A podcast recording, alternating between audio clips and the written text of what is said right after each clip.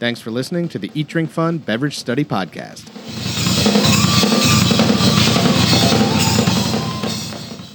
Hey, everybody, welcome back. Today's grape is Gewürztraminer. Now, if you're an English speaker, that's a mouthful, so you can get away with Gewürztraminer, or if you're a little lazier, Gewürz. If you're really lazy, GT.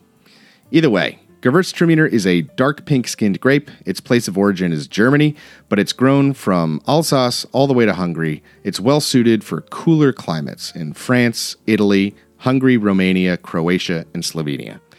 As to lineage, it is the aromatic variant of the Savagnin grape. In fact, DNA testing shows that Gewürztraminer is identical to Traminer. Traminer and Gewürztraminer are the children of Pinot, which is one of the oldest varieties in Europe. In the late 19th century, Gewürztraminer earned its name as a dark pink Musqué mutation of Traminer. Gewürztraminer was the official name adopted in Alsace in 1973. It has several other aliases, including Rote Traminer, Savagnin Rosé, Termeno Aromatico, Traminer Rosé, or just Rosso. Where it's produced today, Alsace produces 1,200 hectares, or about 3,000 acres. Moldova produces about 1,000 hectares, or 2,700 acres. Italy produces 566 hectares, or about 1,400 acres. And other areas of note include Lake Balaton in Hungary, where it's called Tramini, in Transylvania in Romania, and in Bulgaria, Russia, and the Ukraine, where it's grown under the name Traminer. Viticulture. It has a thick skin.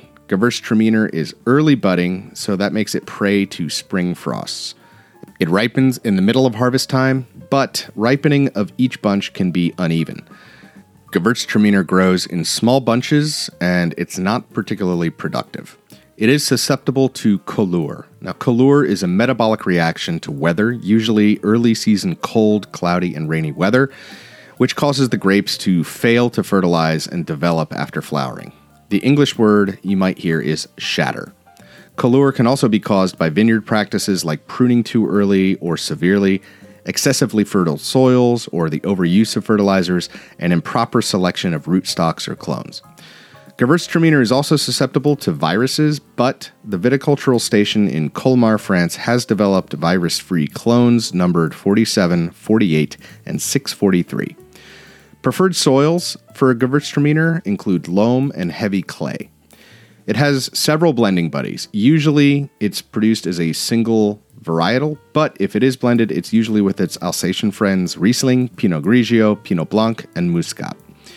A quick detour about two notable Alsace blending wines, Gentil and Edelzwicker. So these are usually simple wines that are enjoyed young and fresh. As to Gentil, it's a blending of grapes from the same parcel that is planted with different varietals. In the 1920s, the grapes may have been vinified together, but today they are vinified separately. The Gentil name is reserved for AOC wines that fulfill superior quality blending standards. The blend must be at least 50% of the noble Alsace varieties. Those are Gewürztraminer, Riesling, Pinot Gris, and Muscat. The rest can be either Sylvaner, Chasselas, which is also known as Gutedel, and or Pinot Blanc. Before blending, each variety must be vinified separately and must qualify as an Alsace AOC wine on its own. The vintage year must appear on the Gentil label and can be sold only after tasted and approved. As to Edelzwicker, it's a blending of any white Alsace AOC grape varieties without any indication of percentage. The grape varieties can be vinified together or separately.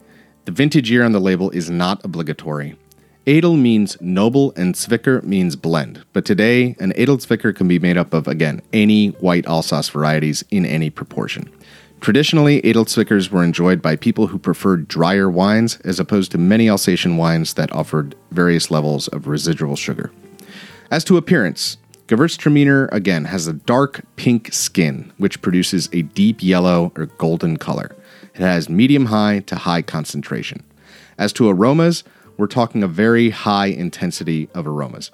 For fruit, tropical fruit, particularly the big tell for Gewürztraminer is lychee. Also, you get pineapple, tropical fruit punch. For ripe stone fruits, you find peach jam or dried apricot. For citrus, you find orange marmalade, grapefruit pith, or tangerine.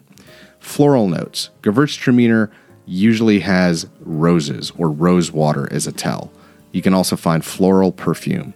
As to earth, you find medium to medium plus minerality. For oak, usually it's none, or if oak is used, it's in a neutral cask.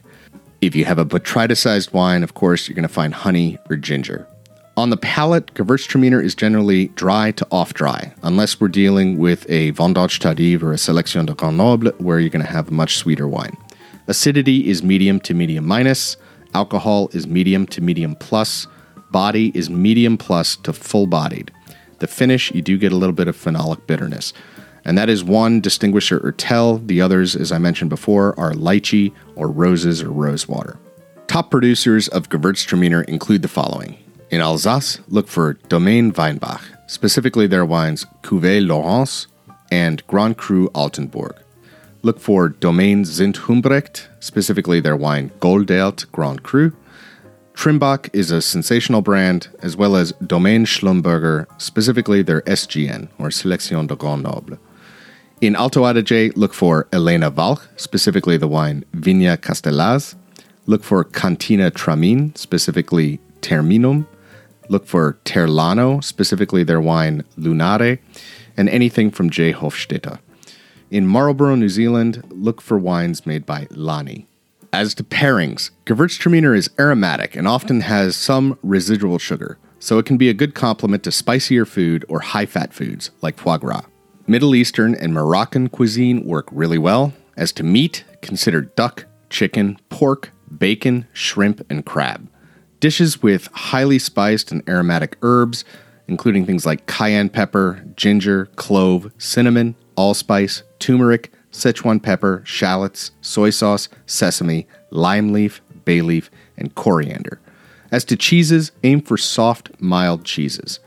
As to roasted vegetables, consider sweeter veggies or things like coconut, red onion, eggplant, tempeh, squash, and carrot. Gewürztraminer is one of the few wines that actually pairs well with artichokes. So that does it for a quick overview of Gewürztraminer. If you've never tried it, I highly encourage you to do so. It's one of the world's most beautiful wines.